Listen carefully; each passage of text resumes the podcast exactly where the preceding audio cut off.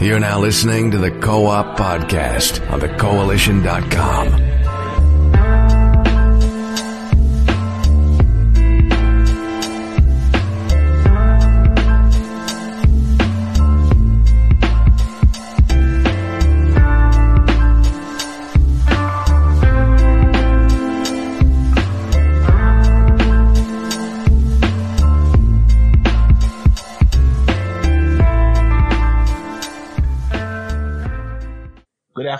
afternoon, ladies and gentlemen, and welcome to episode 298 of the Co-op Podcast. I'm your host, Richard Bailey Jr., and today I'm joined by Mr. Gary A. Swaby. How's it going, Gary? It's going very well. Thank you very much. Uh, good to be back. We had a little hiatus, but you know, uh, there's some things we need to speak about, so we're here. Yes, absolutely. And we do have a special guest with us here today. I would like to welcome Miss Taylor Lyles to the show, and hopefully I pron- pronounced the last name correctly because uh, I do not want to uh, get sued if I if I was wrong. no, you, you you you said my last name perfectly. Thank you, Rich. Um, I'm glad to be here. Thank you both for letting me come on the podcast. Um, it's always quite an honor when I get to get invited to join a gaming related podcast. Of course. Yes, uh, and you know I know we had tried to uh, get you on the show sooner, but I, I know I'm glad that we were able to work out something today because uh, yeah, there's a couple of things to talk about. Um, but before I get to that, let everybody know more about who you are and uh, the type of work that you that you've done. Yeah, um, absolutely. Um, so just, uh, just to summarize exactly who I am in a nutshell, uh, outside of professional work. Um, so I'm 24 years old. Uh, I live in the state of Maryland. Um, let's see. I've been working in the industry for a little over 10 years, around the same time as you, right, Rich? Oh yeah, yeah. About Yeah. 2000, to- to 2009 is when I joined. Yeah, yeah, absolutely. And um, let's see. Um, I also work. Um, I've been like right now. I'm an assistant editor at Killscreen Media uh, for the agency two five six. Uh, so I help with a lot of editorial content there. Um, I do a lot of stuff overseeing editing for the Intel Gaming Access newsletter, or ISGAP for short. Um, so you guys should check that out too. We also do a lot of special like sales and like giveaways and stuff like that. So uh, I'll give you guys a link if you want to share it with your um, with your fans later on. But it's definitely um, a cool subscription. I was actually subscribed to it before I actually joined the my, my new workplace. Um, and aside from that, also uh, I'm also a co-host, editor, and the producer of the Gamer Nation podcast. Um, we're currently on a like a month long break as we do because we're in between seasons, but we should be starting up season five pretty soon. So um, that should be exciting. Awesome. Yes, yes, definitely. I definitely would encourage everybody to check out that show. I've listened to that show a couple of times. Very entertaining. So uh, definitely check out that as well as all of the other work that Taylor has been doing for sure. So uh, on that note, let's uh, get into before we get to the news. Let's talk about what we have been playing. Uh, I- think I'm going to put Gary on the spot first, just because I'm curious to hear him say for the thousandth time, I have been playing Overwatch this week. So, so Gary, the floor is yours. I have been playing Overwatch this week. so yeah, that- of course I'm still playing Overwatch. Uh, nothing, no major updates to talk about with that. Um, I've been having a bit more time on my hands, so I've been kind of jumping game to game a little bit. Um, I played some Watch Dogs 2, uh, just because I want to make sure I beat that game before Watch Dogs Legion comes out. Um, uh, I also played some Dragon Ball Xenoverse 2 because that's another game I never completed when it first came out because um, there was a lot of other things out at the time. Uh, the the sad thing with that is though is it seems like a lot of people aren't playing that game online anymore, so I can't really um, enjoy all of the features like online battles and um, doing co-op missions with you know random people and stuff like that. But um, I'm just playing it single player basically, and it's still pretty fun if you're you know really into Dragon Ball Z. So I can still enjoy it pretty much. Um, and I've also been playing uh, the original Final Fantasy VII um, because you know that that game is a classic, and just seeing the new footage at E3 made me want to you know replay it again and re-experience the game and re-immerse myself in the story and everything. So I've uh, been playing that quite a lot as well. But um, that's pretty much it. Sounds good. Yes. So Taylor, I'm going to go to you next. How about you let us know what you've been playing? Oh well. Uh, so as you and I have talked like off like offline and things like that. Um, I have all of the gaming consoles, including like two gaming P- uh, PCs. Uh, so on my PC, I'm actually playing Visage. Um, I don't know if you two have heard of that game. Uh, it's an early access game that was funded on Kickstarter. Uh, many people are uh, calling it like the successor to PT or what they envision PT would have been like if it came to fruition. Because um, uh, last week, the developer um, Sad Square Studio, they announced that uh, a new chapter was actually going to be released, and it's been uh, a little, almost a year since the the early it came out on early access. So there was only like one chapter you could play through.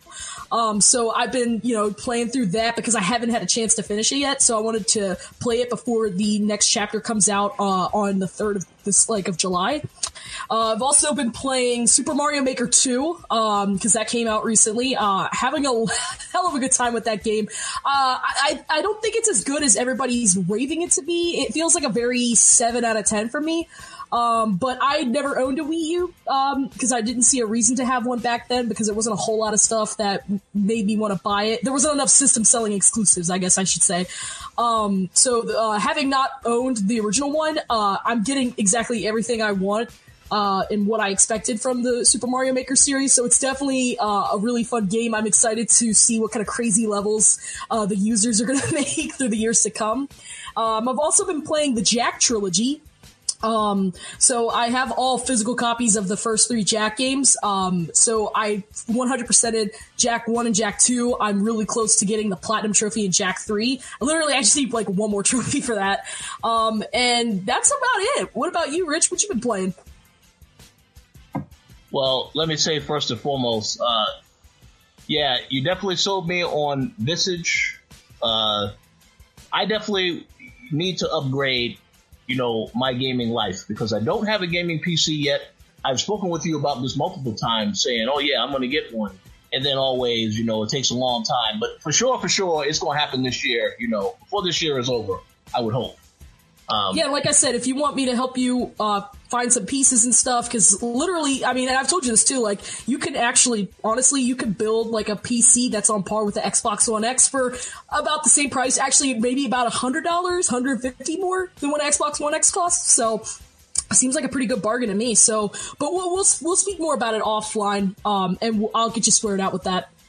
Yes, absolutely. I would appreciate that.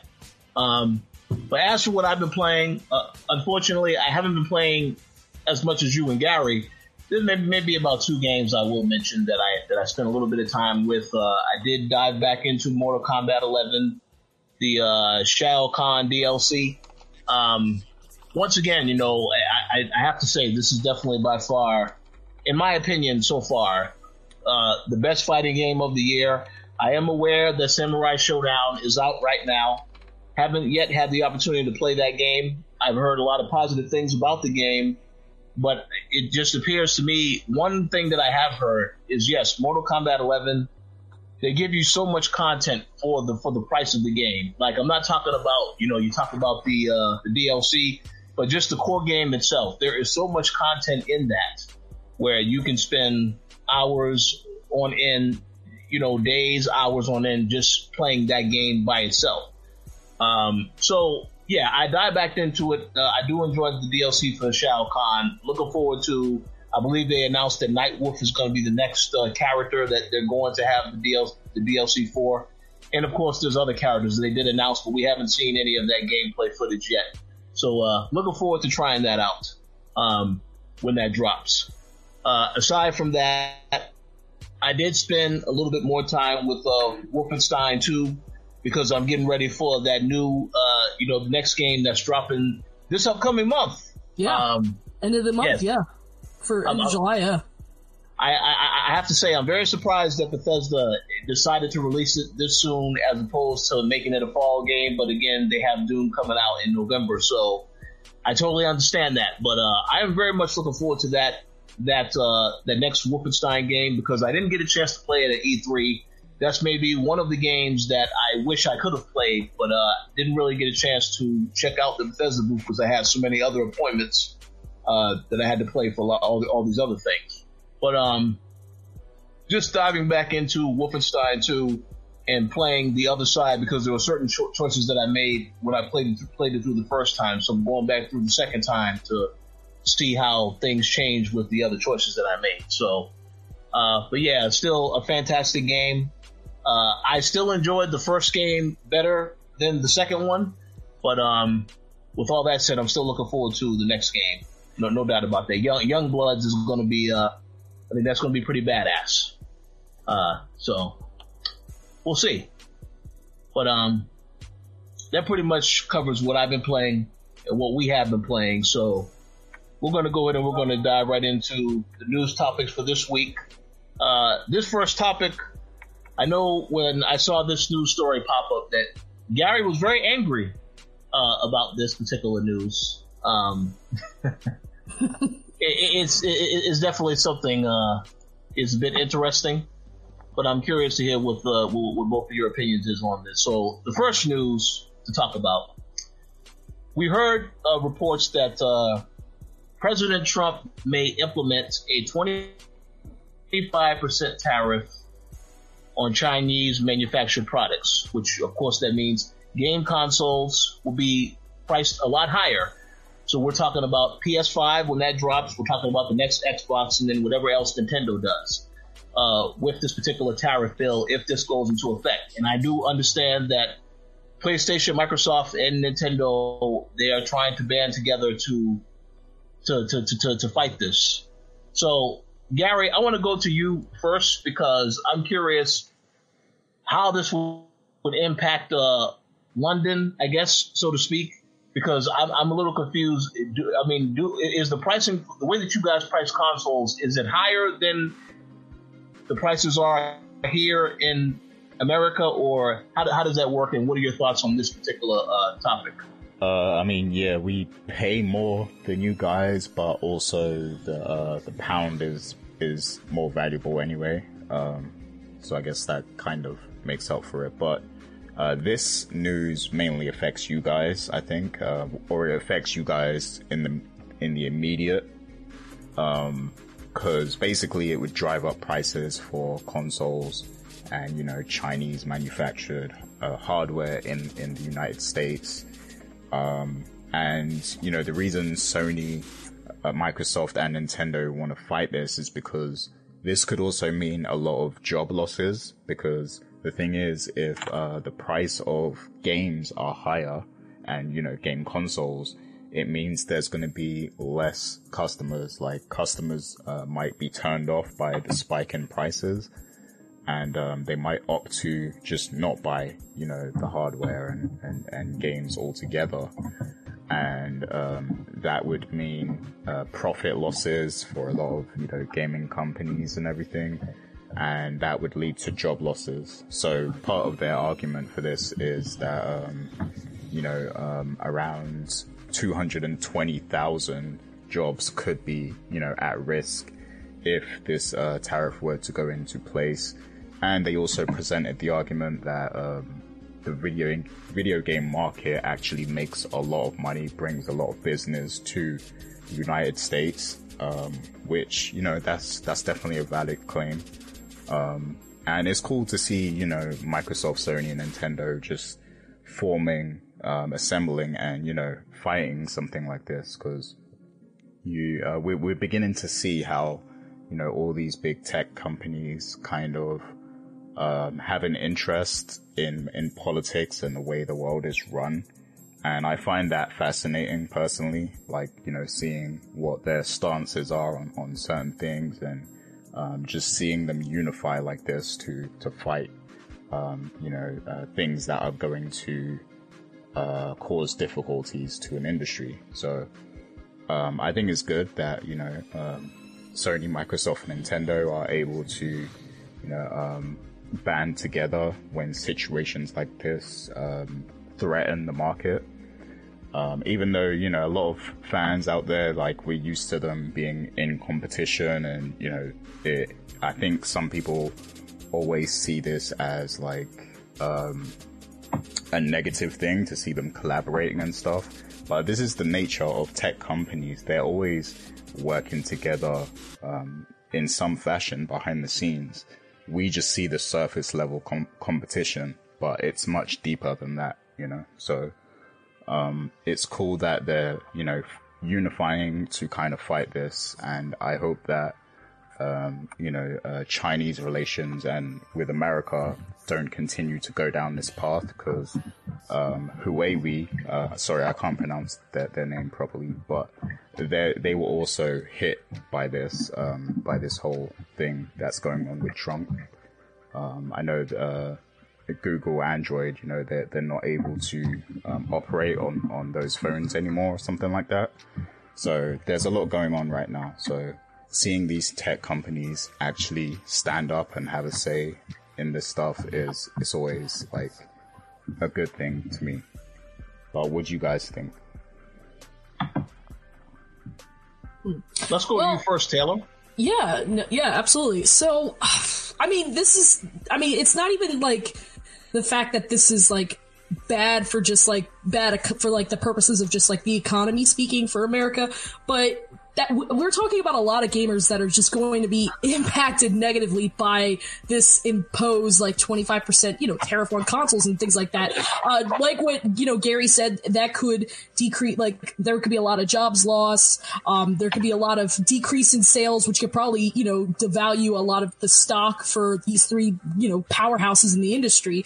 Uh, not to mention more than half of like americans they're actually gamers. Like um, i don't know if you guys ever read that game gamer segmentation report by the EEDAR, but it, they found that 67% of people in the United States play video games. So, of course, if you break that down, like uh, 60% of them are mobile gamers and things like that, but 52% are playing on PC and 43% of- of them are console gamers. So, you're talking about a lot of gamers that are going to be off put by the fact that the prices of, you know, the PS5, which could come like next year, along with you know the new Xbox console. So if a lot of people are going to see these you know these outrageous prices, gaming's already expensive as is. We all know that. So the imposed tariff is going to strike up those prices at unreasonable kind of like price tag, which is just going to decrease the amount of sales and it's just going to hurt a lot of businesses in the process. It's not even going to just affect the console manufacturers. So it's not going to just affect the big three, but it's also going to affect these third party companies that are making games for these consoles. Because, you know, if there's not a lot of people that are going to buy these games and they have these big budgets, they're not even going to break even. So, uh, I'm glad to see that uh, the big three are definitely rallying up together to try to implore Trump to not do this. Um, but like I- I'm going to tell you right now, like if it does happen, uh, there's going to be hellfire that comes from the industry, and it's not going to be pretty for the administration. Oh, I, I, I agree 100% with what you had to say. Um, I and, and here's a question that I, I believe that both of you can can also answer. So, if this was to actually go through, would this also mean an increase in uh, the software cost as well? So the games won't be sixty dollars anymore. I could see it maybe. I don't know if it would affect digital prices because I mean I remember back that what was it the seventh generation digital games were actually cheaper than the physical copies and now it, it kind of like evened up. Now it has evened up now. Uh, I mean I I don't see how it could affect the price of like the like the digital copies. I could see it maybe still being sixty dollars and then the physical copies you know turn out to be whatever it is. Um, but I, I, like Gary, um, correct me if I'm wrong, but I, I, I could see maybe like just like the you know the sixty dollar price tag still being the same for um for digital copies, but I could be wrong. Yeah, I, I think that would be the smartest strategy to keep the, the digital prices the same as what they are now, or at the sixty dollar mark. And um, you know, if if the physical copies need to um, inflate in price, then so be it. But you know, at least if people begin buying the digital products, that will make more money go directly to the uh, manufacturers and the publishers, and that might, you know, um, that might help with some of the profit margins because they are probably going to suffer some profit loss um, if people mm. stop buying, you know, products altogether. So yeah, you know what is you know what I'm also thinking about now that now that this is like the topic of conversation. I'm sure that if this was to be implemented, I'm sure the prices of like game streaming, cloud gaming services like the Google Stadia Xbox Game Pass, I'm sure those are definitely going to increase. And I, I wouldn't be surprised that if that did happen, that the increase of PC gamers would also ha- uh, be implemented as well. I could see, though, I could see, you know, cloud gaming and PC gaming definitely rise in more popularity if this was to go into effect for console gaming market wise. So. Oh, yeah. So, so, so, so, so, you, so, you, so you're suggesting that uh, Google would they would approve of this uh, decision if, if uh, I, I Trump said yeah. Yeah, no, absolutely. I mean, the Google Stadia is there, and I mean, I mean, if you think about it right now, I mean, uh, like myself included, I'm still a little bit naive as to how cloud gaming works. Uh, thankfully, the interview that I have coming up um, is going to help kind of this uh, this individual that's kind of like working in the in this and that type of industry for gaming uh, is going to help kind of explain a little bit more to those like myself who are a little bit, I don't like ignorant on the on the subject. Um, but it's definitely I could see like you know, or at least more companies kind of implementing something like that where it's just like, oh, a cloud gaming service. So it's like, oh, you don't even have to pay for the game, just pay for the subscription, and you have access to all these titles. Um, and then with the, the PC gaming, I mean, I mean, there are physical PC discs. Don't get me wrong, but more PC gamers, like myself included, I have an all PC digital library. So I, I could see that like a lot of that cloud gaming and the, the PC gaming just have a higher kind of have a higher value in the market than it does right now just given the fact that this is a very serious thing that could really affect like what two out of three households in america? Oh yeah. Yeah absolutely. Um well I, I, I so as for my opinion on this, I, I absolutely agree with what you both had to, had to say on it. I, I definitely am glad to see that Microsoft, Nintendo, and Sony are working together. I don't want to see this uh, particular thing get approved, but uh, what I will say is that I am very interested to see what happens in 2020 because uh, I don't, I don't, I don't, you know, I don't, I don't want to get political on this show, but I, I feel like uh, there's a lot of changes that need to happen, not just, uh, you know, uh, you know, regarding this particular topic, but uh, I'm very curious to know to see. It, it, all, it all starts with whatever happens next year, because I, I don't know when, if they were to implement this, I don't know when it would go into effect. Um, but what I do know is that there's a lot that could change between now and November of next year and I'm curious to know if people are actually going to remember all of the things that have happened over the last four years and will they take that into account when they do decide to vote? Because if they don't, then, um, hey, it can't be surprised what the results may be as a result of that later and how it impacts everything because everything has, it has a paradigm shift. When you decide to do one thing, well, there are a lot of things that can happen as a result of that. So I'm very curious to see what's going to happen next year um, when we de- when we determine who is going to be next to step into office or whether or not we're going to let Trump remain in office because that that's going to have an impact whether that's whether or not he's going to push this thing e- e- even further. But I am glad to at least know that Sony, Microsoft, and Nintendo do see the problem and they're trying to address it and fight against it. So I guess we'll ultimately see where things go from here. Yep, let's just hope uh, uh, the, the gaming industry won't crash again like it did before. Oh gosh. Oh. Going back in time there, huh? I mean, yeah. I mean, it would definitely be a different um, crash compared to the the 80, crash of '85, just given the oversaturation of what's going on, and and it, you know, in some ways, uh, the industry is slightly oversaturated depending on who you speak with and depending on like what kind of like games you're into. Um, but in regards to, I could, I, I, agree with Gary. I I could see the industry crashing uh, as a result of this, at least console gaming. So it's it'll be interesting to see how things pan out. Oh yeah, yeah. let's hope that let's hope that crash doesn't happen. Uh, I, I feel like that that that would be uh man that would impact so many people working in the industry, you know, you know, uh, across it, everything that has to do with video games. So hopefully that that doesn't happen. But uh, we'll see. So um, any other thoughts on this topic before we move on to the next? Or, uh, unless Gary, you had something else you wanted to add. Uh, no, that that's pretty much it for me. So he's like, I'm just chilling.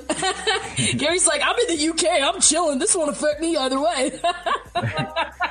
no, I mean, you oh, know, yeah, yeah, America, yeah. America is is a huge part of uh, the gaming market. So I think if it did, you know, uh, cause a major stir, that would still affect us as well, just because the quality of the games would shift, um, and that would it would affect us that way. So it's like a domino effect, kind of. So. Oof. So yeah, it, it would still affect us in the long run. Hmm, interesting. So, so I, I, I just, I just have to ask this final question about this, and, and uh, I hate to go off topic, but I have to ask it, Gary. So, would you, seeing all the stuff that has happened here in America, and with this particular thing looming, now, would you say that you would still prefer to move to America, or would you prefer to stay in uh, the Brexit affected uh, areas of London. Brexit. um, uh, I mean, things are a little scary in in America right now with all this uh, political stuff going on. But um, I, I do love it there. I love whenever I get the chance to come over there and hang out with you guys. I always enjoy it, and you know I love it, and that makes me want to stay. Um, and of course, I got family over there, so I mean, you know, uh, I, at this point in my life, I, you know, I have like 30 plus years, um, in, in the UK. So I have a lot mm. of stuff here to stay for, but, um, I, I will still visit the US frequently, you know, whenever I can. Absolutely. Understand. Understand that. And, uh, I, I, and I have to say, I'm, I'm, I look forward to experiencing Brexit firsthand. Um, when I pick up Watch Dogs uh, Legion next year. So there, there you go. Because I don't know if I'm making a trip to London anytime soon. Yeah, I, I, have always wanted to. It's on my it's on my bucket list. oh yeah, you, yes. you, guys need to come and check out London, man. For real.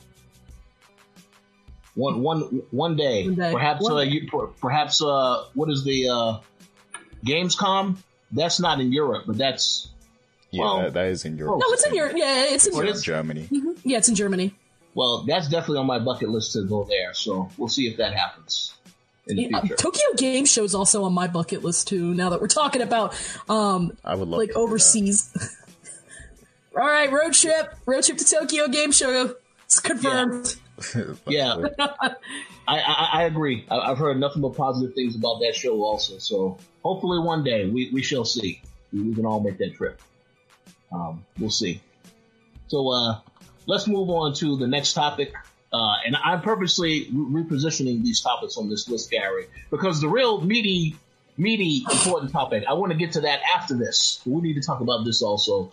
So the Nintendo Switch Mini, uh, there have been rumors that there is a new Nintendo Switch model that may see the light of day. It's supposed to be uh, smaller in size, have built-in Joy Cons that cannot be removed, and it doesn't come with a dock, but can be used with an existing dock. So, as I said, these are rumors at the moment. Uh, but I understand, Taylor, you told us before we started recording that you've heard a lot about this as well. So how about you start us off and tell us what you've heard about this and what are your thoughts on if this thing is actually going to, to come out one day? Yeah, no, absolutely. So, I mean, there's plenty of um, just like data and just like evidence that could hint that this could, you know, very well happen. I mean, it's not uncommon that a console gets an updated version, like like a mid like mid leap through a console generation, and they get like an updated model and things like that. It's it's nothing. This is nothing new. Uh, it's happened in every generation in one form or another. Um, so it, it's not surprising to see that the Switch is getting like its own kind of like updated console, so to speak. Um, so I mean, there's a few I, like the whole concept of it. I feel it's it's a bit contradictory in terms of like what the Switch is going for, but I'll get to that in a second. But um, when I, when you think about it, I mean, the Switch is kind of pricey when you think about. I mean, when you compare it to like what it offers and in terms of like graphical prowess and things like that, like there there's a lot of evidence that could that could you know suggest to someone who is on a tight budget, uh, is it really worth you know investing in this like in this gaming system? Um, so I think it would be great to see them have this option for those who want to play it. It's like the equivalent of the the Nintendo 2DS. So, um, and, you know, it's like, uh, it, like from what I've been hearing, it sounds like it's going to be that very convenient sort of like kind of handheld. I think it's a little weird that they would have Joy Cons kind of like stick together, but I guess it makes a little bit of sense in some degrees because it's like uh, strictly a handheld system in that in to a degree. Um, so I'm not surprised that even if it if it does come out that there's no like dock for it because you know it's supposed to be more of like the oh take it with you on your on a train ride or take it with you on vacation things like that. But if if it, it, if it does come to that where it's like okay we're gonna make a, a mini version of this and the joy cons are gonna be stuck to the screen altogether so you can't you can't take the joy cons off if you wanted to. Um, i think that it, it kind of just counter it's a little contradictory and a bit of an oxymoron to what the switch originally was. I mean when i first saw the switch and like you guys like please give me your thoughts on what your kind of like thoughts were when the switch was first revealed but when i first saw the switch i, I saw it as this hybrid system that combines everything great about console gaming as well as everything great about portable gaming. Um, the ability to take, you know, just throw on some Joy Cons, take it with you, play it on a plane ride, put it back on docked mode, whip out a controller and just you know play the same game on your just on a bigger screen like it's definitely like that's one of the reasons why i was so allured by just like the Switch and what it has. I feel like if if the proposed model is what it says to be, I feel like it's definitely focusing a lot more heavier on that to go portable gaming on more of that handheld console gaming than what the original Switch was marketed to be as. Uh, but that doesn't mean that there should be a, a, a, another alternative option or a cheaper option for those who want to get into the Switch because it, it, would, it, would, this would definitely be a lot more accessible for those who want a Switch and just can't afford one. But at the same time, I feel like it's sacrificing a lot of what makes the Switch so amazing. But wh- what are your thoughts on it? I, I okay, Gary. Gary, do you want to go first? Or? Yeah. Um. So I've actually been thinking about getting a Switch for a long time. Um, I'm just waiting for you know the right time and the right deal. Um, Overwatch on Switch. yeah, that yeah, too. that's exactly what he's waiting for. right.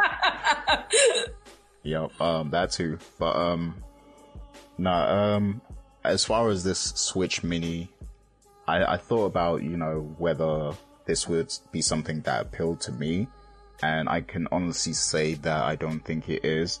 Now, I do think there's a market for it. I think there's um, people out there who like the idea of the Switch, but they plan to play it, um, you know, on the go and on the move most of the time. And I think this would appeal to them, um, and may- maybe also to the younger market as well. Maybe this would appeal to them. Um, but I kind of want both options. You know, I want the ability to use the dock as well as, you know, bring the games on the go as well. So I think I would get the OG Switch um, over this Switch Mini, but I see the appeal of it because uh, this is basically like a, a, replacement for the DS. Like this is the the new uh, evolution, I guess. Like yeah. It's, it's, it's strictly handheld, you know. Um, it plays all the games as Switch Play, and you bring it on the move with you. So this pretty much is the new DS, but you know, obviously it's a Switch. Um, and I mean, it's still compatible with the old Joy Cons as well. It's just the fact that it has the the uh, it has some that are mm-hmm. built in. Yeah. So, um, I mean, and you you can also if you, if you have an existing Switch, you can use this one with the dock that you already have. But at that point, I don't know why you would want the additional one anyway. So, um, unless you have multiple people, you know, in the household and somebody wants a Switch Mini, but but yeah, I mean, I think it would appeal to a small amount of people, you know. Um, but for me personally, I, I, would still buy if I didn't own a Switch at all. If I, you know, for, for all the people who don't own Switches, um, I would I would still go for the OG Switch over this one. Um, so I'm I'm interested to see what the price difference will be. You know, when this is actually announced, like, because that will be a huge factor as well. Because um, you know, if it's like uh, two hundred dollars or something like that, like, uh, how much is a Switch at the moment in in the US? Uh, two ninety nine ninety nine, I believe. Oh, okay. That, that's that's a lot cheaper than it is here. Um, but, but yeah, um, uh, I mean, if it's like you know maybe the hundred hundred and fifty dollar mark or something like that, um, I don't know. Um, then that's probably a good deal. Yeah. But um, yeah, it, it really depends on what the price range will be. So.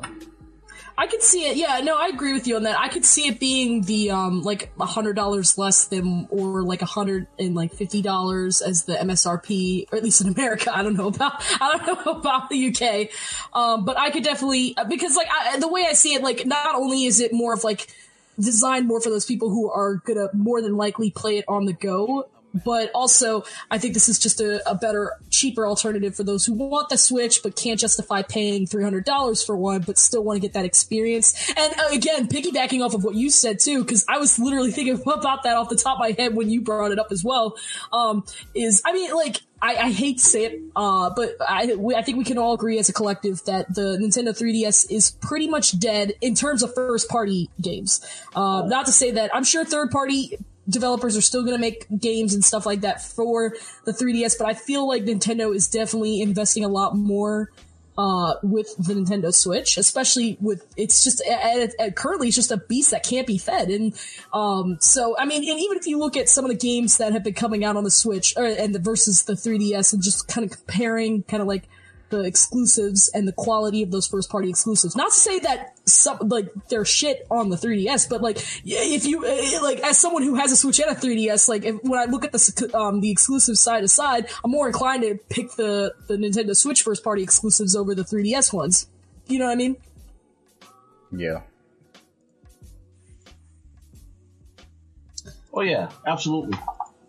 So so I I would like to answer a few questions. So I um to answer your question about my reaction was when I first saw the Switch. I, I um I did have some skepticism because I know that when Nintendo rolled rolled this out, like the announcement came uh, of the system, and literally a few months later is when the system came out because I believe it came out in the spring um, when it did launch. And typically, you know, consoles don't. Well, at least in recent years, they don't launch in the spring, they always launch in the fall. So I was already skeptical because of that. Then I saw that they were making, you know, what the Switch actually was, where you can use it on the go and stuff like that. I thought that that was great, but I know they have the 3DS, so I still wasn't really entirely, you know, understanding of how much that would catch on. Then you add in the fact that Zelda was a launch title, and I know I definitely love Zelda, but I was of the mindset that in order for a Nintendo console to launch, you have to have a Mario game as the launch title. So I was skeptical on all three of those things. And within a couple of months after the Switch was announced, and then I know that they had that Nintendo that Nintendo Direct at E3 when they announced all they were working on. Then I was like, okay, yeah, I was wrong to be skeptical. This was an excellent idea by Nintendo. They have convinced me that I want to get a Nintendo Switch. Um, so, eh, you know, I would say that for them to introduce this new model, whenever they decide to do it, I mean, I think it's it's great to give people options, but I agree with what you said, Taylor. Uh, you don't want to take away what is so great about the Switch right now.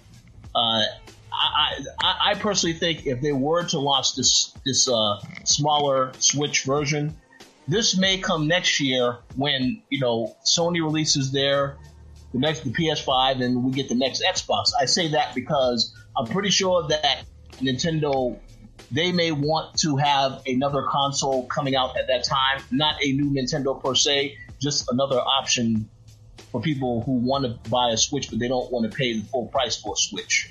So they may consider dropping it at that time, or they may just consider dropping software because you know they are working on a ton of titles I mean, that new Zelda game, it doesn't have a release date yet. You know it's in development. The new Metroid game, it's in development. We don't know when it's coming out. So they could just as easily release software next year, the bigger title people want to play, or they could say, well, we need to, to drop some new hardware for people.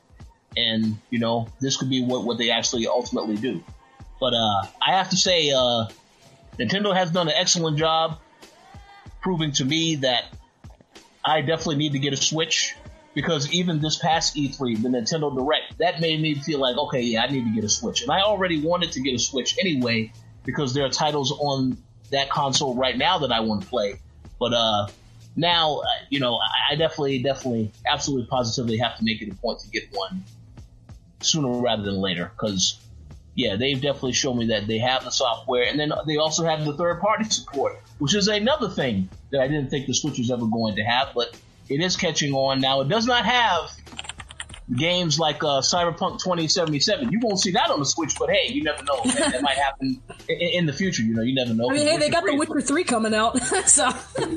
Exactly. So it, it's definitely possible. At least, you know, it's possible to think about what the future can hold. But uh, yeah, I, I 100% am sold on the Switch. So if I was to get a Switch, well, when I get a Switch, I'm probably going to go with just a standard Switch. I don't know about this mini, uh, if this thing comes out, but um, yeah, Nintendo.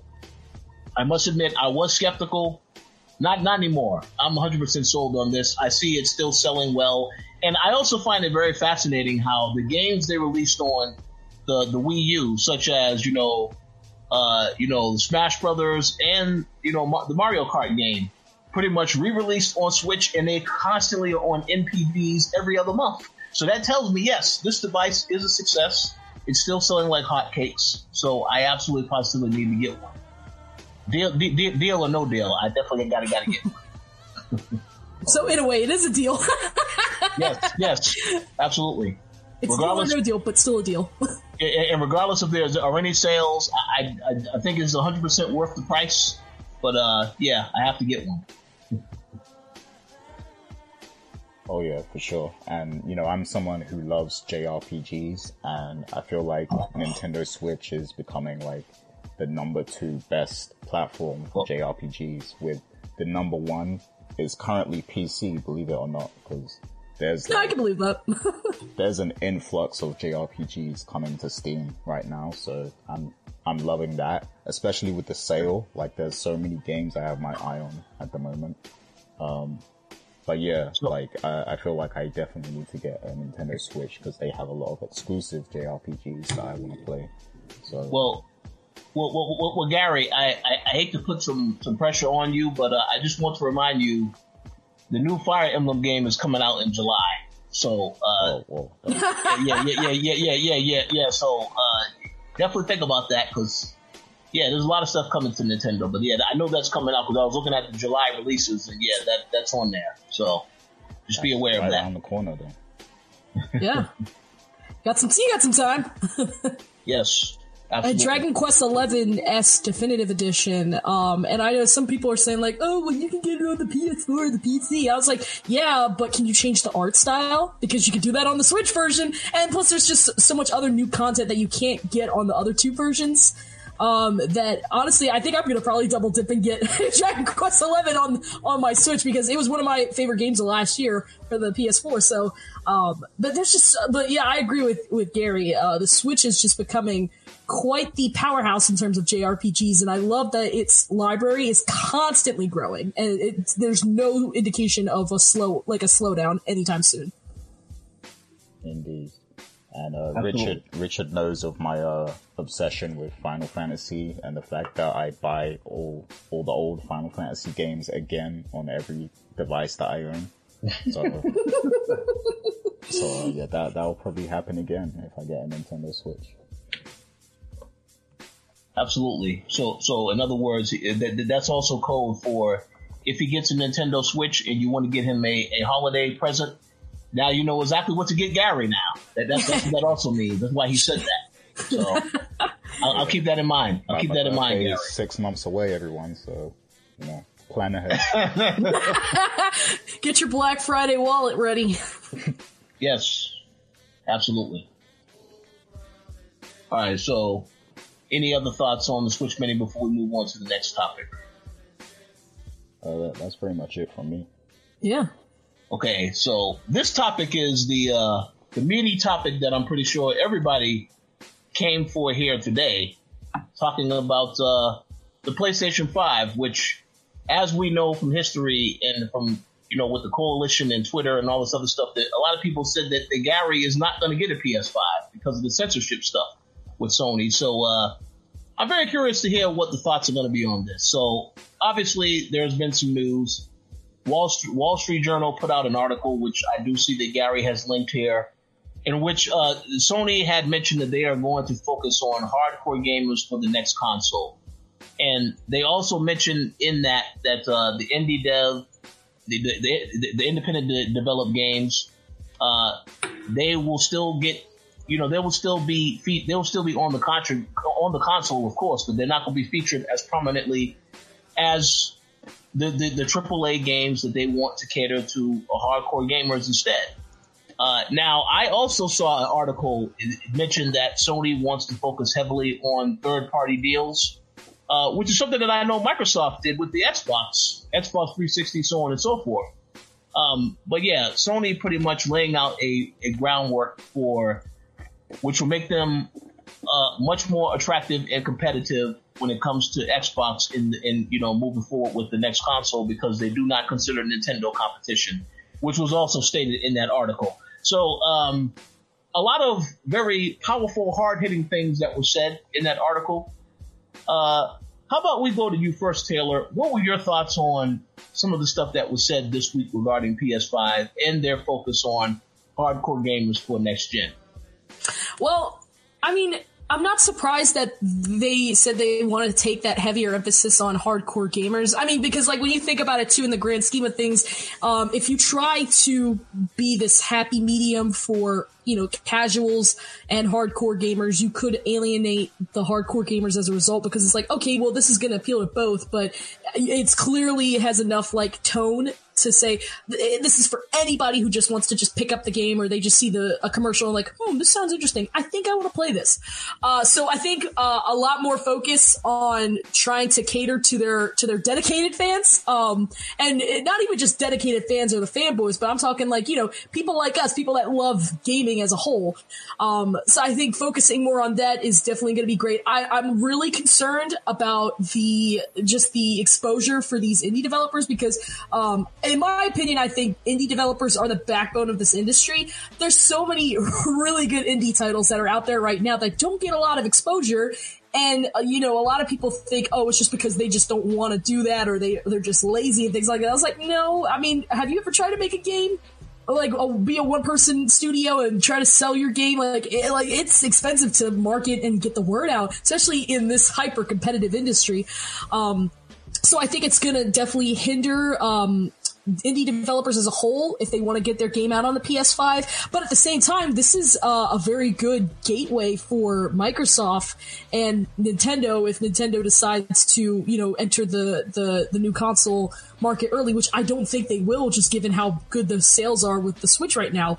But this is a good, this will really help Microsoft get a good head start into the the the next generation uh, of gaming, uh, but especially w- with all the support that Microsoft is doing now. I mean, because uh, like even like in the beginning of just like this generation, like Microsoft definitely fell behind very quickly with the lack of like, like, like with the lack of really, uh, it's not like I know they, I know Microsoft has exclusives, but when you compare the quality of the exclusives compared to PlayStation, uh, a majority of them are very subpar and just painfully mediocre. And they're uh, like out of all the Microsoft exclusives, there's only like a small handful that are actually like worth buying a console for, like buying it just solely for the first party titles.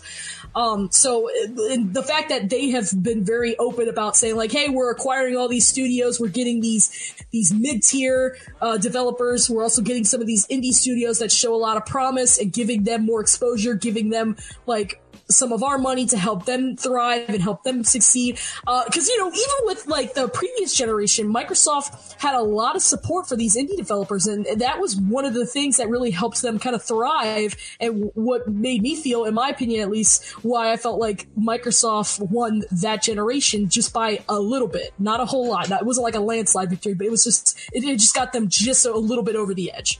So, uh, I think Sony should reconsider trying to uh, to shun these indie developers because I feel like there's going to be a lot of indie titles. Like, I mean, like Cuphead is a good example of that. Like, you know what I mean? Like, mm-hmm. you know, like Sony doesn't want to miss the next Cuphead because if they do this, what if they do do that? What if, you know, suppose there's, there's just like a, a slew of just different indie titles that are coming out on Microsoft's console. And everyone's like, okay, so, you, you know, I just feel like it's just, I feel like they're just not thinking that far ahead, which, okay, I, that's a bit of an oversight. And, uh, you know, I, like, I get that, but I mean, they do have a lot of promising, you know, IPs right now under their belt that could definitely kind of compensate that. But again, like in terms of like the people who love indie games, you're definitely alienating those gamers because those are hardcore gamers as well. Oh, absolutely. Uh, and, and, and, to go to what you said about the indie devs, because I'm going to go to, to, to Gary after this. Um, if I was to, to think of why they would make this decision, uh, how much money did Sony invest in No Man's Sky? Because we know that that game it had some some it had some issues. Um, I, I wondered if that if that left a bad taste in their mouth, and they said, you know what, we need to stick with what we know works, which is the AAA stuff, and let's just put more money into that instead of the indie stuff. But that's just a question for you guys. I don't know what your opinions are on that. Uh, I mean, I, I like. I mean, I think, uh, like, I, I think I understand the whole, like, concept of why they should be a little bit, like, on the suspect of, like, making sure they're not investing money. Because they did get, they got backlash for it when No Man's Sky did come out in the state that it was in.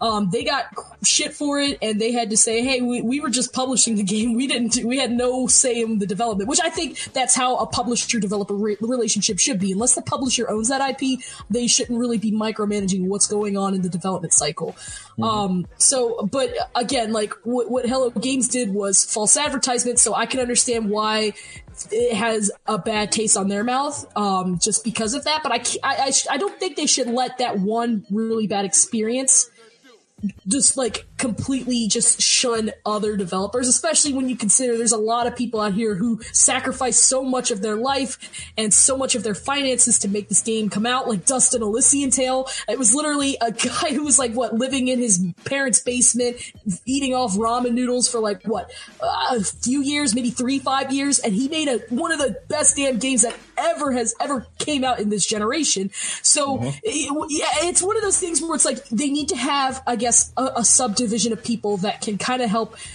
uh, I guess, curate this sort of thing. Similar, kind of like it, kind of like I, or at least has something like what Square Enix has in the form of the Square Enix Collective, where they're giving these indie titles like their exposure and things like that. But even then, that's its own kind of like entity, but it's still under the Square Enix brand. Maybe doing something like that should be something they should look into. But I think completely uh, hindering these small indie devs is going to help is going to affect them on the long term especially if they can if they say no this is like our firm like thing like this is what we're going to do. And not to mention too google stadia is coming out too so who's to say that those indie like google might not kind of buy like you know get an exclusive deal and have that on their streaming service I think they're missing out on some on some money. Uh, it's one of those things where you really just have to focus, and it's really hard. I mean, and it's even with like new IPs, even with like AAA first party IPs. Like you don't know if that game's going to be good. The game could blow zebra dick, but how are you supposed to know? Like, oh, it's a AAA title, so it must be good. That doesn't mean anything. There's so many games I can that we we we all could list that were AAA titles that were just straight shit.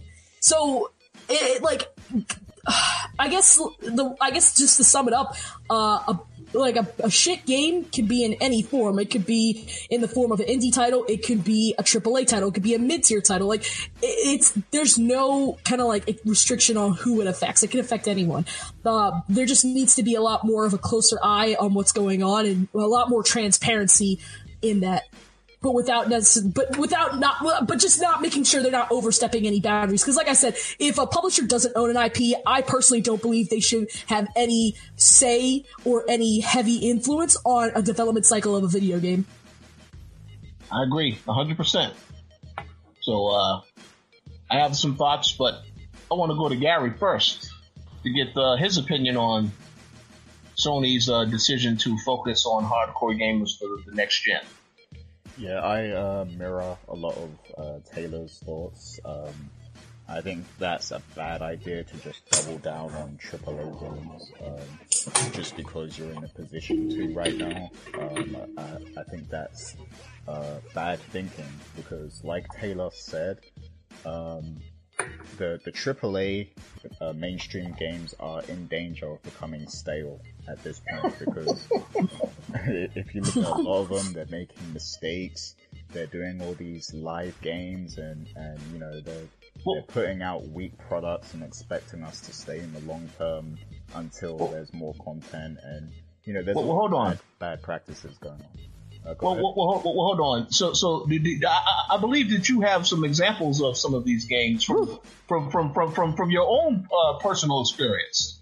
Oh yeah, uh, like uh, you know, uh, Anthem and Fallout, Fallout 76. Yeah. You know. Oh, Fallout 76. I mean, hey, listen, I'm a like I'm a Bethesda fangirl. I love Bethesda. I'm a big fan of the Fallout franchise, but even I can admit that when Fallout 76 launched on the day that it launched, that game was nowhere near ready. Nowhere near ready. It needed at least another eight to nine months before you sh- they should have released it. And uh, to be quite honest, it should have been a whole new year before that game had came out. That game was not was not done. It was not complete. Saying that game was broken would be an insult to games that do come out. Like even if they're not good games, it, it just seems like a slap in the face to those games that actually were finished and they were just poorly optimized and things like that. It was not a complete game. So, so it sounds like both of you would say that Bethesda gave us 76 reasons why we should avoid Fallout 76. yeah. That, that's yeah. the name of the title. Yes, that, that's yeah. what it sounds like. And don't get me wrong, they're they're they're redeeming themselves. They they have been redeeming themselves with like with constant updates and things like that. Don't get me wrong, but um just like but what what happened in that whole like the during its launch in the first few weeks of its post launch what should never have happened especially Bethesda, a company that had such a great reputation that almost lost that reputation in its entirety because of what happened. Yeah. It just, it's just a, it's just, it's one of those reasons why, well, first off, I think it, it's one of those, I think there's like a several other themes that really focus on that, such as crunch time and quality control and things like that. So there's a lot of things that you can really talk about that are just common themes, especially right now, today's climate for the industry that I feel like definitely affected its launch. Um, but I guess let that be an example of what not to do, especially when you have a franchise that's as popular as Fallout and with a company as popular and as renowned as Bethesda that things like this should just never happen. And like I said, that's a good example of why they shouldn't just like focus entirely on those AAA games because uh, you could have a product like that come out. And a lot of these games, I, I, don't get it now either. I don't know why a lot of these companies are focusing on the long game when these games come out because there's so much other stuff that comes out throughout the year that you can't expect a lot of those people to come out at launch and all of them to just stay in the long game. It just doesn't work like that. I guess because everyone's so, I guess because the industry's just kind of like, oh, it's such a standard for like season passes and things like that that we just anticipate people to stay on the long game. Whether the game, the, the content's free or not, that doesn't mean they're always going to stay. I mean, there's so yeah. much other stuff that they can be playing that's new and fresh that they're going to want to play. Like you can't just expect everybody to want to stay with you in the long game. It's it's worked in some it's worked in some aspects. Uh, Destiny two is a good is a good example of that. Um, Rainbow Six Siege is a good because when Siege came out, it wasn't that good, but then they continuously wanted to worked on it. It became a popular esports title. They keep still releasing releasing content for it, but not every game's gonna be like that, and you can't you can't go in thinking that it's gonna be like that because you're setting yourself up for failure. That's absolutely true. Uh, and, and, and, one quick question I, I do have I know Gary has played this. You, have also played it. would you both say that uh, they've done a good job with uh, the Elder Scrolls Online and the fact that they always update that? Oh yeah, with content. Yes, I, I 100% agree. They've done a great job with that. So that that so yeah, so so as you mentioned, there there are some some people that uh some some games that, that, that do a good job with that, but others that don't. So, but but the point that you both made about the, the AAA titles, there shouldn't be the focal point. I agree 100 percent on that. Uh, but you know, we'll we'll see. Uh, I, I, know Gary. I believe you were going to say a few other things, so I'm I'm going to let you continue with what you were going to say, and then I'll give my thoughts. Yeah, just uh, you know, I mean, Sony has had some uh, some of their like first party stuff has been really great this generation, but um, I don't think it's a good strategy to you know double down on uh, all the AAA stuff. Um, and just rely on that. And you know, I mean, that's that's not appealing to hardcore gamers because hardcore gamers play everything, not just AAA. We play indies and you know different things, and I feel like a lot of innovation comes from the indie scene as well. Uh, so when the the AAA games get stale, usually it's the indies that uh, you know bring fresh life and fresh ideas to the mix. Um, and I, I feel like that always inspires, you know, the big publishers to, to, to implement some of these things that the indies are doing as well. And sometimes, you know, that even gets the attention of, uh, you know, big companies and these people actually get employed, they get jobs and everything. So, uh, it makes the industry go around, you know, by having both sides. Um, so they shouldn't double down on just on just AAA. They should also you know, um, invite the indies in, maybe have like a, an indie section, um, you know, um, and, and possibly highlight some of the, the, the, major ones, you know, alongside the AAA games as well. Because um, it's not enough to just have like a separate section for indies, because sometimes people won't even look at that. Um, they should also, you know, be willing to promote some of the, the more notable indie works as well, alongside the, the big marquee video games. So they need to, you know, be actively doing things like that um, to, to help the industry move forward. And I feel like if they continue to shun these indies, then, you know, Microsoft is going to do what they did before and double down on indie stuff and they're going to be like the go-to place. You know, them and Nintendo basically and PC are going to be the places to go if you want, you know, more indie stuff and um, Sony might end up losing a lot of interest uh, that way. Uh-oh. So, so yeah, I mean, it's it's cool that you're you know um, trying to lock down a lot of these AAA's and get some timed exclusives and things like that, but definitely do not shun the indies because you never know what can come from that scene. Uh, I, I agree 100%. Um, See, see, the thing about all of this, from from my point of view, is, uh, yeah, I, I think you both are 100 percent correct. You know, it's always great to diversify and have a lot of different things for a lot of different audiences. Uh, when the PlayStation 4 came out, I did feel as though they were focused a lot on. They did have a lot of indie titles. They did launch with a lot of indie titles, in addition to a couple of exclusives.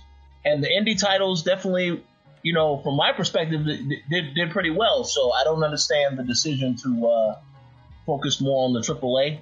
Um, Nintendo and Microsoft are already using this to their advantage because you know ID at Xbox they have their thing, and then Nintendo has the Nintendies because they they they did have that showcase event. Uh, I believe right around GDC time. I know about that because I did get an email about that particular event. But uh, yeah, Nintendo and Microsoft are taking advantage of, you know, giving the, the independent developers as much shine as possible, which is, is great. So, I mean, I, I don't entirely think that Sony will will continue will will just get rid of all of the indie support. They'll still have some support. Obviously, I don't think they're going to showcase it as much as Nintendo and Microsoft are doing now. But the other thing that I found interesting about that article, and I know we didn't really touch upon this, is that it did mention that they want to focus on the AAA titles, but they also want to focus on, you know, better graphics and higher fidelity on the console so as to say that the PlayStation 5, this is the, the this will give you the best version of the game possible. And that particular thing is the strategy that Microsoft did with the Xbox 360. You know, you kept hearing a lot of the third party ports where they just were fantastic on the 360 as opposed to the PS3. But now Sony is basically saying, we want to have this is the, you want the best version of the game. It's going to be on PS5, and I don't really know what this. I don't really know really how to perceive that particular message because we don't know yet what the specs are for either of these consoles. We've heard rumors. We haven't really seen them, eh, you know, how they will perform in person yet. So we can't really say which console is going to have the best between the next Xbox and the PS5. But uh, I did want to get you guys' opinion on that particular thing because I did see that in a couple of articles that they want to focus on graphics as well. So they want to definitely give gamers the best experience possible on PS5. So, Taylor, you have any thoughts on that particular uh, topic? Yeah, in terms of graphics, I mean, well, I mean, I feel like the I, I, feel like the emphasis on graphics is a bit twofold. Um, because there are a lot of hardcore gamers that are also graphics whores, but there are also a lot of gamers, hardcore gamers that don't really care about the graphics. Uh, for me myself, um, I don't want to. I don't consider myself a bit of a graphics whore. Um, just because there's so many different games that have so many different art directions and art styles that I, I feel like it's a bit unfair to want like you know so much like hardware to have so much power and graph like you know what I mean like because so I mean in terms of like graphics I feel like when people always played like console games I feel like graphics weren't always such a such a like a, a, it felt more like an afterthought. But then when the xbox one x came out then you had all these people that were interested in graphics. But personally me personally me speaking i always call like the xbox one x uh, a poor man's a poor man's version of a of a 4k capable pc uh, but i'm not wrong in some degree. But uh, exactly like change my mind like change my mind.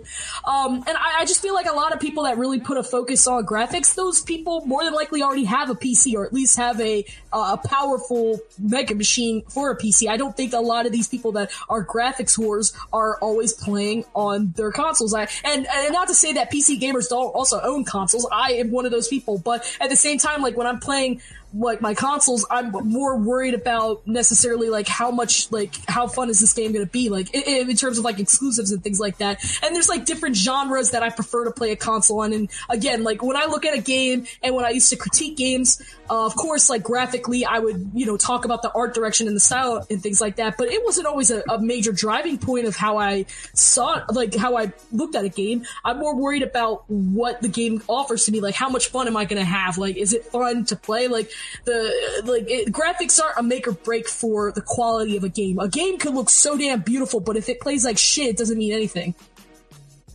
Absolutely, I agree hundred percent. Plus, uh, I and I know some people will get mad when I say this. Uh, you know, I'm pretty sure that PS5 and the X, the next Xbox will be impressive, but when you talk about the performance, the graphics, all this other stuff, I think we already know what will be the best play to best place to play a game that isn't an exclusive. That's PC. So, mm-hmm. yes, yes. So, Gary, now w- w- you go ahead. Uh, your, your your your your opinion on on this stuff. Yeah, um, so there are advancements that can be made on consoles, such as um, 4K being the standard for every single game, mm-hmm. and uh, ray tracing, and even you know 8K maybe. But um, I, in my opinion, I feel like we're at a point where every game looks great, and I, I think innovation in gameplay is more important right now than than uh, graphics. So um, I, I agree. They, yeah, exactly. Um, and you were pretty much saying the same thing. So yeah, I, I feel like innovation in gameplay is, is what the industry should be striving for right mm-hmm. now. Um, and graphics have they've they've come as far as they can go at the moment. I mean, of course, do all those things I mentioned. You know, make it 4K, uh, add ray tracing and all these different um, features. But you know, I, I feel like we need to see some innovation in, in the actual games themselves. Um, especially when you have things like VR headsets. I feel like there hasn't been enough done with that yet, um, especially from Sony's side, because you know they have uh, a VR headset, and I feel like they don't push it uh, as as far as they could. Oh, I'm so glad I'm the only one who. I thought I was the only one who who thought that as well. Oh, Um, oh no, I, I, I've definitely been critical of them for that because um, I, I hope that's something they're they're going to focus more on with the PS5 because you know I don't feel like it's fair for all those people who bought the headset and everything. I don't think it's fair that there hasn't really been a major push, you know, um, yeah, yeah. with VR games and stuff. And you know, speaking of that too, um, Gary, now that you brought it up as well, um, even looking at the PlayStation VR, I mean, don't get me wrong. There's there's s- several AAA VR titles like Doom VFR, Skyrim, things like that. But when you look at the library for the PlayStation VR, a good majority, if not all of like you know, like I'd say probably. 85% of those games, they're all, you know, indie games. so if they decide, like, and I, I believe they said that the PlayStation VR would be compatible with the PS5. So if they are going to double down and just focus on AAA titles, then we need to see more innovation in the development to see if these, to make sure a lot of these AAA games are going to have VR capability like Resident Evil 7, things like that. But if they decide to do what they're currently doing now, it's going to basically be a slap in the face to PlayStation VR users. And please, please, Sony, please get updated PlayStation Move controls. they were not meant for VR. like, they were not. They're so frustrating to play, especially since so many of the games require them to play that compared to the DualShock 4. Like, please, you gotta update those things. Oh yeah, like, yeah, you, made excellent points right there. Um, they they are definitely because even on PC, I mean, I don't even have a VR headset, but I see the amount of you know indie VR stuff that's being released. You know, and I, lately I've been keeping my eye on a lot of VR related things because I've actually been considering getting a VR headset. So um, I've been looking at a lot of the, the stuff that's on offer. Um, and yeah, there's there's a lot of uh, cool things to try. You know, if you if you do own a, a VR headset and have a PC, um, so I, I want to see that same thing on the, not just the PlayStation but on consoles too. I want you know to be I want people to be able to discover new indie games, um, you know, and fall in love with them and have fun and things like that. Um, so yeah, o- overall, I feel like you know Sony needs to think about its direction. It needs to not just because I, I feel like their thinking now is pretty much the same thinking they had when they were going into the PS3. You know, uh oh. um, so they need to be more um, future thinking and understand what's going to push the industry forward and uh, potentially, you know, keep them in that number one spot. So um, they shouldn't just double down on AAA games. They should be doing more, you know. So that's where I stand on it. I think I think those are excellent thoughts all around. That there is one final question that I would like to ask about this particular topic, and then this this may go in, in another direction, but we'll we'll see.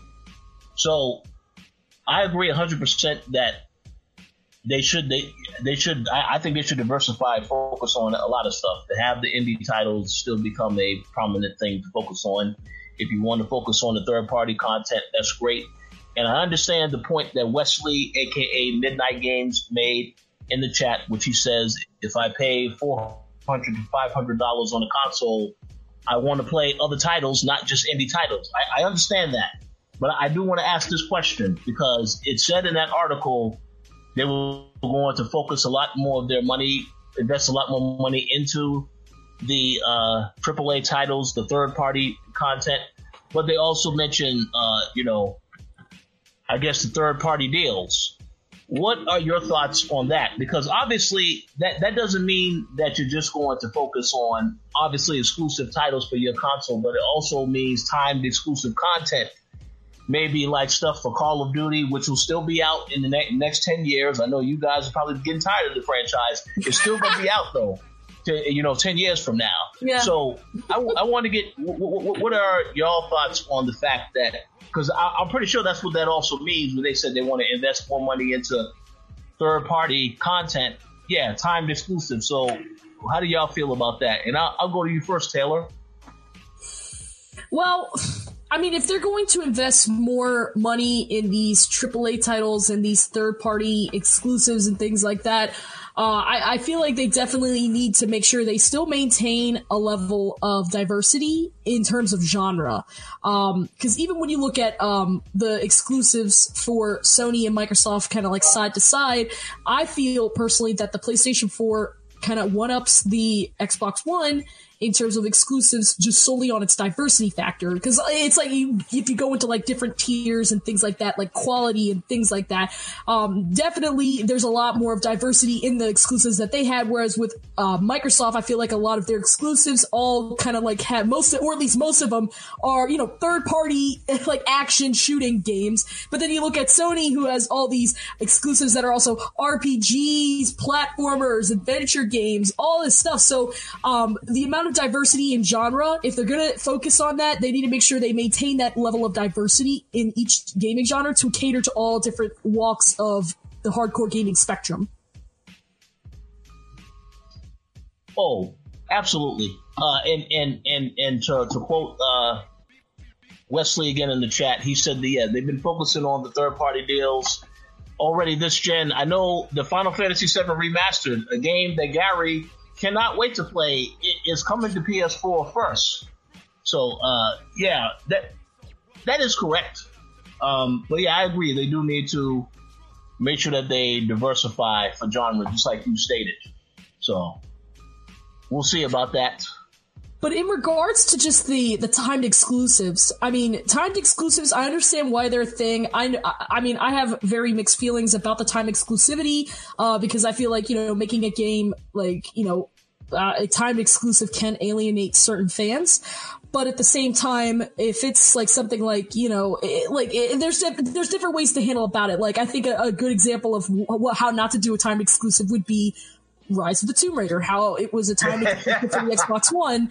I feel like that, like, but there are way there have been there have been examples of how it's worked for other you know systems that like uh, like third party time exclusives have been successful and they do work if done correctly. It just depends on the circumstances, a case by case thing. But at the same time, you cannot focus entirely on these third party timed exclusivity deals. You need to focus on acquiring a like fully acquiring like a third party game uh, from like a company that you don't own, as is the case with like so like an example being you know in like Sony owning the Ratchet and Clank franchise, not despite not owning the developer, the developer still independent studio. But um, if you're gonna if you're gonna do timed exclusivity deals, you still need to make sure you have a slew of first party exclusives or third party exclusives that nobody can get anywhere else because if it's a time exclusive, who's to say how are you going to sell this person who wants to buy um, a, a, Microsoft console over a PlayStation console? They're like, oh, well, this game's coming out soon for the PlayStation. Oh, but it's only going to be a time exclusive for a year. But suppose there's like a console exclusive on Xbox that they really, really want. So it's like, and they're like, okay, well, this game's going to come out in a year anyways. I, I can wait a little bit longer. So uh, making sure you have a, a, a, nice balance of first party and third party exclusives as well as timed exclusive deals will definitely help kind of like, you know, prevail you in that console war or, you know, you know what I mean? So. Oh yeah, absolutely. And Gary, you have any thoughts? Yeah, I, I agree. They need to have, uh, balance. So yeah, you, you need to have those time exclusive deals um, because obviously that, that adds a lot of value to the brand and everything, and it will make people choose your console over the other. But you also need to have uh, a lot of exclusive first party stuff as well, um, so that you know you're keeping the gamers engaged. Um, you know, as they continue to beat these games and move on to the next one. So there's always something exclusive to play that's adding more value to the PlayStation brand. So yeah, they you know they definitely need that balance, and um, you know uh, in addition to that, like we've been saying, they also need the indies too. So um, if you if you're able to have all those things in one, then that puts you in, a, in an excellent position. And I feel like Sony's been in a, an excellent position for most of this generation. That, that's pretty much what they've been delivering on. You know, they've mm-hmm. had the time exclusive stuff, they've had the great first party stuff, and they've had you know indie stuff, um, and they've used PlayStation Plus to to you know kind of um, put the focus on a lot of these different indie games as well. So they just need to keep that formula going, really. And I don't think they should double down on just one area. They need to just, you know, keep doing what they've been doing and also um, show some love to the VR, you know, uh, scene and everything. And uh, they're they're pretty much they pretty much already have a lot of momentum going into next generation, more so than Microsoft, in my opinion. So. oh, whoa. Ouch. so, yeah, I mean, the, the only uh. thing I would say is uh, Microsoft has been preparing for next generation, um, and they've secured a lot of great studios. And I feel like maybe Sony should should do some of that too. Like maybe they could expand um, some of their studios and you know build some more, um, so that you know some of these studios won't have to crunch as much. Um, so maybe that's something they should think about. Yeah. So, so you know, this will be the last question uh, for this particular. Since you brought it up, I have to ask. So, just if you, if both of you was to give a, I guess a prediction, so to speak, what are some of the games that you think we will definitely see on PS5? When it, you know, whether it's a launch game or it comes out after, what are some games you for sure, for sure think, which will back up the point that you say they already have a lot of momentum going into next gen and we don't have to worry about uh, their library of games.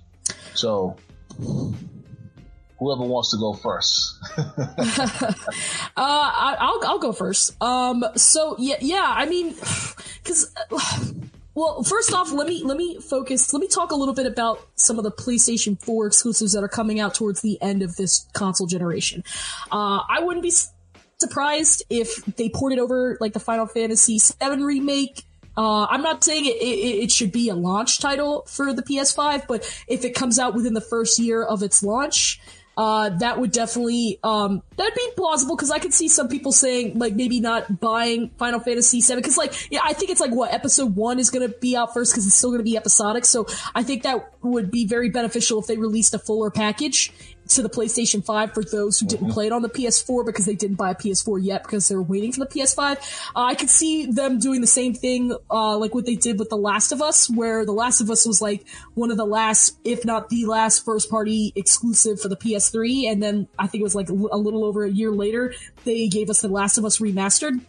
So, I mean, I don't know. I keep hearing that The Last of Us Part 2 is going to come out in, in Q1 2020. Uh, I keep hearing about these rumors. It seems very plausible just given what's been going on with Sony right now, but I'm not, I don't work at Sony, so who's to say what's really going on? But just pure speculation leans toward a 2020 release. I could see them possibly doing that and then also porting it over like a month or maybe around the same day as the PS5's launch for the holiday season. Um, I, I, can definitely see a lot of Sony's best exclusives from the PS4 in this generation being ported over to the PS5 in the coming months of its launch window, like of the first year. But also uh, with uh, exclusives in particular, I would love to see uh, another Spider-Man game come to the PlayStation 5. I think that'll definitely help with sales. Everyone loved the, you know, Spider-Man on the PS4 last year. Mm-hmm. Um, it had some issues, but it was still a pretty good game for Sony and it was definitely an exclusive that is, sells the system. And uh, Sony has a lot of system selling exclusives this generation. So if they can, if they can put out a lot of that same quality games, they're going to be okay. Uh, I, I, would love to see them bring back some older games too. Like I would love to see them bring back the Jak and Daxter series. Um, I would love to see a new Ratchet and Clank game come out on the PS5, although I would wish they would release one before the PS4's lifespan ends, but that just, it seems less likely as the days go on. But a lot of the games that were very popular and a lot of these IPs that they own in the past, I think they have a really good leg up. Why not bring back Siphon Filter, especially given that Metal Gear Solid is pretty much kind of like fallen out of the wayside with what's going on right now. But who's to say that who's to say that they shouldn't bring that back and kind of reclaim the stealth genre, especially since there's no Splinter Cell in the works. You know what I mean? Uh oh, yeah, and I'm very disappointed. I was very disappointed to see that Splinter Cell wasn't announced. So yeah, it's, it's horrible. It's horrible. but yes, uh, G- Gary, uh, you, you, some some thoughts on your end? Yeah, I have a couple hot takes here. Um, uh oh. so the first one, first one is um, I think that the as far as the Final Fantasy VII remake, I feel like each episode is going to be uh, like timed exclusive to the PlayStation, you know, four and five.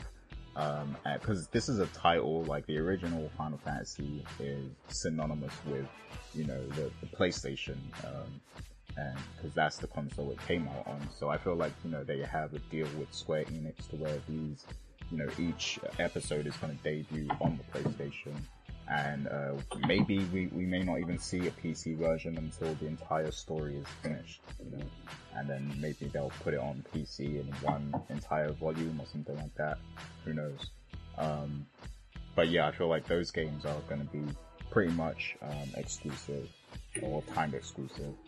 Um, and the second hot take, which is a, big hot take, um, I feel like um, Bungie, Bungie's next game is going to be a PlayStation exclusive. That that's my, that's my big uh, prediction, hot take of the day. And the reason I say that is because um, Destiny, the first Destiny, was kind of um, I saw that as you know um, a PlayStation title. Now, obviously, it was on Xbox, um, but they had more exclusive content. Uh, mm-hmm. There was actually content in, in the PlayStation version that, that wasn't in the Xbox version for like a whole year or something like that. So that game was, you know, made to be played on PlayStation. Like it was better experience on. Yeah, it was the definitive version of it. Exactly. Yeah. Um, now, obviously, the second one um, that launched on PC as well as, as you know everything else. Um, but I feel like maybe uh, Sony has struck like a, a, good working relationship with Bungie, and now that they've kind of parted ways with uh, Activision, they have like full creative freedom, and I feel like Sony is in a position to um, you know, if they're smart, they would be doing this. They would fund their next project and have it be an exclusive PlayStation title. Like, I feel like that would be a major deal. Like, so, um, I'm hoping that this hot take is actually real. Um, but, you know, I could be completely wrong about this, but I feel like, you know, that could be a possibility.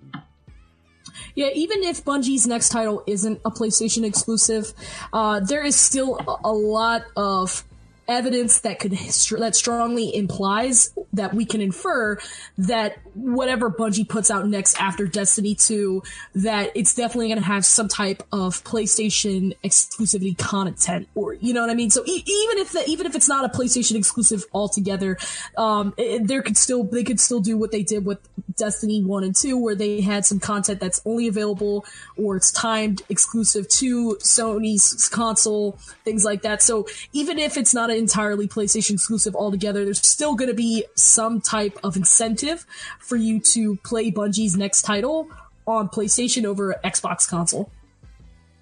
Yeah, exactly. And I feel like even just the narrative of that kind of deal it's like its own form of marketing. Like the former Halo developer is now, you know, working with Sony.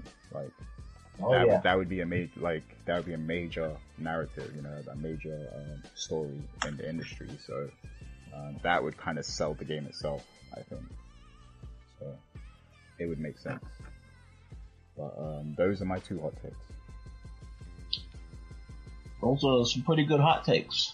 Um, and just so I wrap up uh, my thoughts on if to answer my own question, uh, I definitely feel like uh, it's pretty obvious there will be another God of War. You, you'll definitely see that on PS5. You'll see a Horizon Zero Dawn 2. Um, Spider Man, yes, 100%. Because that whole first game was hints of what's coming next with this with, with the sequel. So we'll definitely see that. Um, yeah, I mean, there's a lot of titles to look forward to. I, I do think uh, Final Fantasy VII remake getting ported over. I see that happening. I do see Last of Us 2 dropping next year. Uh, Ghost of Tsushima, which is another game that I thought we were going to get a lot sooner. Maybe that'll also come next year as well. I have no idea. Um, but sky's the limit. There's a lot to look forward to. And, and, as for the Xbox side of things, well, we do know that the next Halo will be out next fall. Um, aside from that, uh, Microsoft, they have a lot more to show us. Maybe we probably will, we will not know about any of this other stuff though until next E3. So we'll have to wait on that. but, uh, yeah. Any other thoughts on PS5 before we move on to the final bonus topic this week? Hmm. Um, yeah, uh, I, I, I hope that if they decide to do like the same concept when they did with the DualShock 4 with the touchpad interface, I hope it's not underutilized again because it, it seemed like such, like, I don't know, I felt like early on it was kind of like saying like, oh yeah, this is cool. I bet you can't do this on the Xbox One controller, huh? Um, I feel like, um, that would be an interesting mechanic for a lot of their exclusives in the future. I think if they do decide to do that again with the DualShock 5, they should be sure to keep in mind that they have that. So, I mean, because I don't know, I felt like there was a lot of cool things they could have done with the DualShock 4's touchpad interface, it, it, even if it wasn't for like third-party multi-platform games, at least with the exclusives for first-party titles and even third-party exclusives. So, I, I, I just, I, I, just hope that a lot more innovation in terms of just like the hardware and its accessories uh, is a lot more visible and utilized next generation. I agree. Yeah, just to add on to that, I would like if um, the touchpad had a mouse-like fun- functionality, um, and you know it would be great if that was also on the Xbox because I feel like you could bring over a lot of uh, PC like uh, popular genres like uh, strategy games. You know, you could. Oh, RTS would. Oh, yeah, I agree. Yeah. Whew, you hit the soft spot there, Gary. Oh yeah, like that that would make it so much easier to for those games to cross over if there was mouse like functionality built straight into the controller. So um, it would be good if they, you know, maybe refined it to, to work like that. Do you think uh, in the next generation that Sony and Microsoft will embrace more of the keyboard and mouse as a as a legitimate controller for console gaming? I mean, we're seeing it a little bit with Microsoft. I mean, they had that partnership with Razer, and there's several third party accessories that allow you. I mean, with a few loopholes, well, not necessarily loopholes, but just having to go through a few obstacles to get it to function, where you can use a keyboard and mouse. And I know with like some uh, game servers that like more specifically for multiplayer games. Like I think with like Overwatch, I know that certain console players get banned if they use a keyboard and mouse, but I feel like with the way things are, especially with esports becoming such a mainstream thing in just entertainment overall. I think to embrace the that as like a keyboard and mouse as a legitimate controller for these console platforms would definitely kind of help fill that void for people that want to play and are playing more competitively on console games over PC. Exactly. Yeah. Um. That that's a great question right there. I think they should definitely, you know, push that more. Like have it have it so that you know you can plug in your keyboard and mouse day one, and you know it will work with uh, as long as you know, of course, the, the developers and everything give you the ability. Um, they should have it so that you know you can use it with with every game. Because, like you said, esports is becoming a big deal. You know, becoming a big industry. Uh, you know, um, its own industry actually. You know, um, and I think to have parity you know, um, in the esports industry, it's important that people are able to play with the same um, tools and devices, you know, um, across the board. And you know, maybe in like a game like Overwatch, you can have separate uh, rooms dedicated to people who want to use keyboard and mouse on console, so that there's no unfair advantage and you know things like that. Um, but I, I think it's definitely important because there are certain esport games where you just have a stronger advantage if you use keyboard and mouse. And you know, with Overwatch League, keyboard and mouse is the standard. Like, you know, the pros, you know, if to be a pro in Overwatch, you have to play on PC and you have to play with keyboard and mouse. That's that's just what it is, you know. So, um, to further expand the esports market, I feel like that that's an important thing that people are all able to use the same controllers and tools and everything in, in these games. So um, they should definitely have that functionality there day one. Absolutely. Yeah, I agree. So, any other thoughts on Sony before we move on to this final topic? Uh, I'm, I'm good. All right, so this is a topic that you came up with, Gary. So I'll let you introduce it. oh yeah, so you know, since um, yeah, most of what we were talking about today is, is a lot of rumors and you know insider talk and stuff like that because we're in sort of the off season for, for gaming. So you know, I wanted to bring back some of these evergreen uh, segments that we had in the past, where we're just talking about our personal, you know, likes and experiences with video games and and stuff like that. And we're just you know introducing fun topics and discussion. So um, I wanted to start off by, um, you know, having this conversation about, you know, what is your favorite video game from the 90s, basically. Um, and we're, we're going to do this um, to cover different periods as well. So, you know, maybe on the next episode, we'll have what's your favorite game from 2000 to 2010, and then, you know, the next week it will be 2010 to 2019 or whatever. So, um, we're gonna start off with the 90s uh, because you know I I did play games in the 80s, but I was a baby pretty much, so Uh-oh. uh I didn't really play a lot. So, um, so yeah, we're, we're starting with the 90s. So um, we're gonna go around and basically just talk about what your favorite game from that you know that decade was and why. So. Um, do you want me to go first, Rich, or? Uh, how about we uh, put Taylor on the spot, Whew. and she can she can go first. okay, so um, so well, first off, I, I would like to address to the fans. I mean, you two already know me personally, but I do want to address to the fans that um, I was born in 1995, so. Um, but I do have a favorite 90s game because I know you guys were concerned about whether or not I would have one.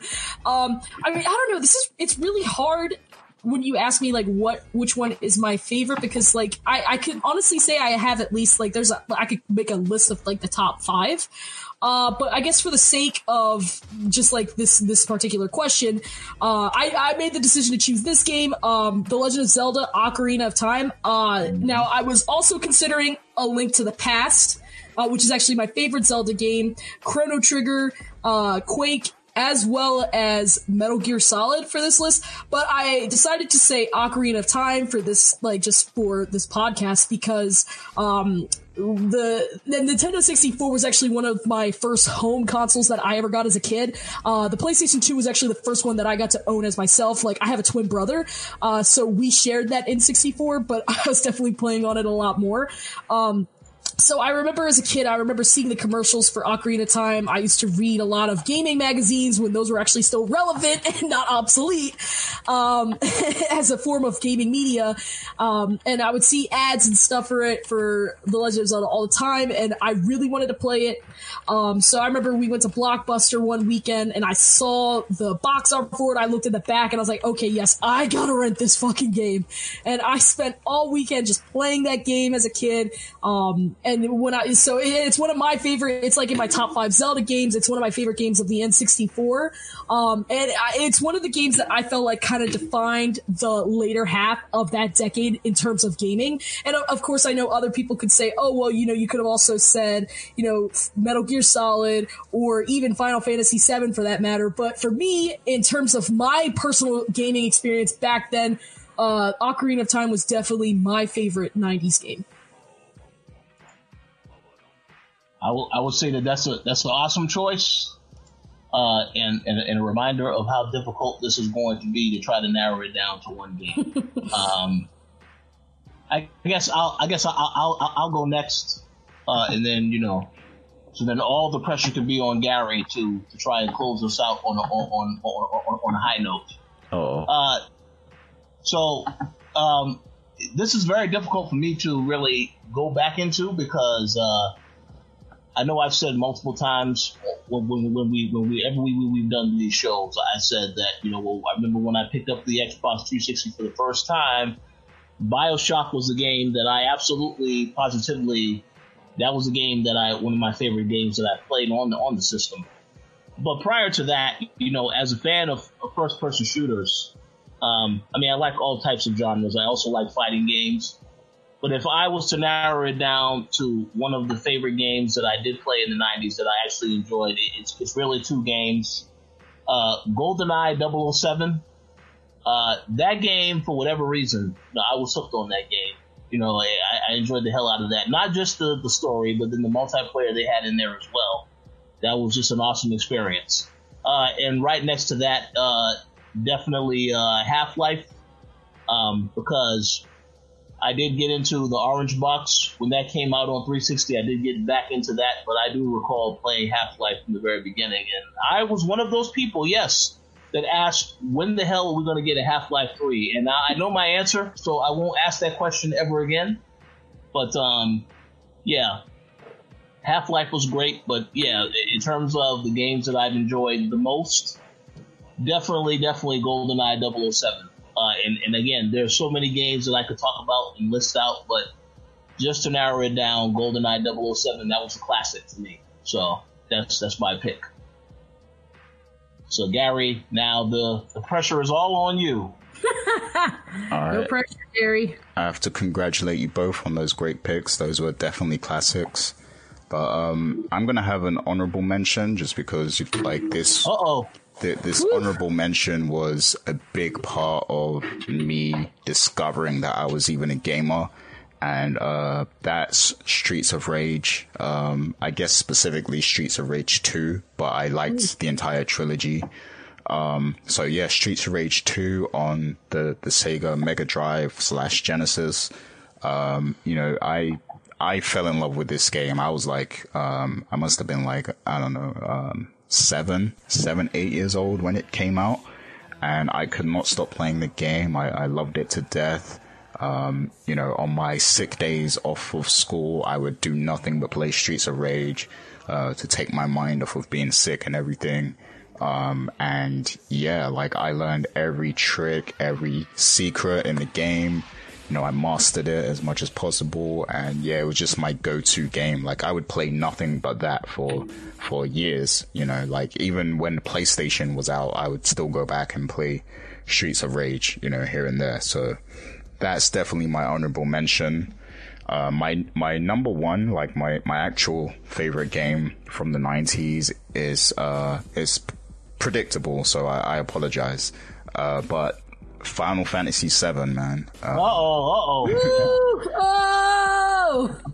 and yeah, like like I said at the top of the show, I've actually been replaying it again, and every time I replay it, I'm amazed because I I always put myself back into the mind of someone in the 90s.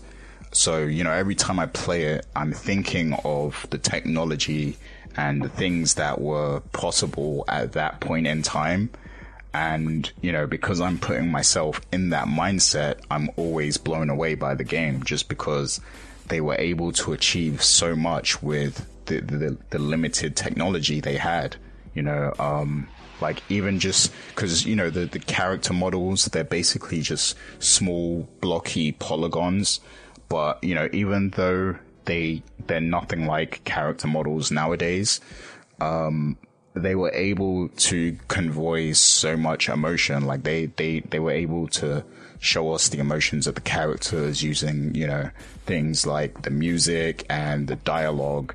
And you know even with the dialogue i feel like i'm hearing them say it like there's no voice in the game but i feel like i'm hearing them say these lines like in my head just because the characters are so well defined given the technology that they were working with so you know the story that they're able to tell with that game and the things they were able to do and the scope of the game was just incredible for that time you know 1997 so yeah that game in my opinion is a masterpiece I don't like me personally. I remember saying um, this game doesn't even need a remake, but you know, now that I've seen the remake for, at E3 this year, I've kind of changed my stance on that a bit because it does look exciting. It does look amazing.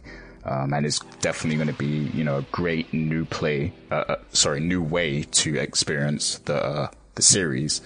But yeah, like the, the, the original Final Fantasy VII is it's just amazing, and it, it brings me back to that time, and I just feel like every time I play it, I'm amazed all over again. You know, so um, a a game to have that effect on me every time, like it, yeah, that that's definitely my favorite from the '90s, hands down. That's a good choice. Yeah, man. So I'm sorry it was so predictable, but yeah, like uh, there, there wasn't another game I could pick.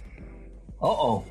Well, I, I, will, well, I will say this: when we get to the 2010 to the 2019 I'm going to make sure that you are banned from saying Overwatch is the game that you enjoy the most during that period of time. Yes. Uh, oh, that, that's going to be hard then. if you if you were to say the 2000s, I already I already know what I would have picked. Like uh, hands down. Yep.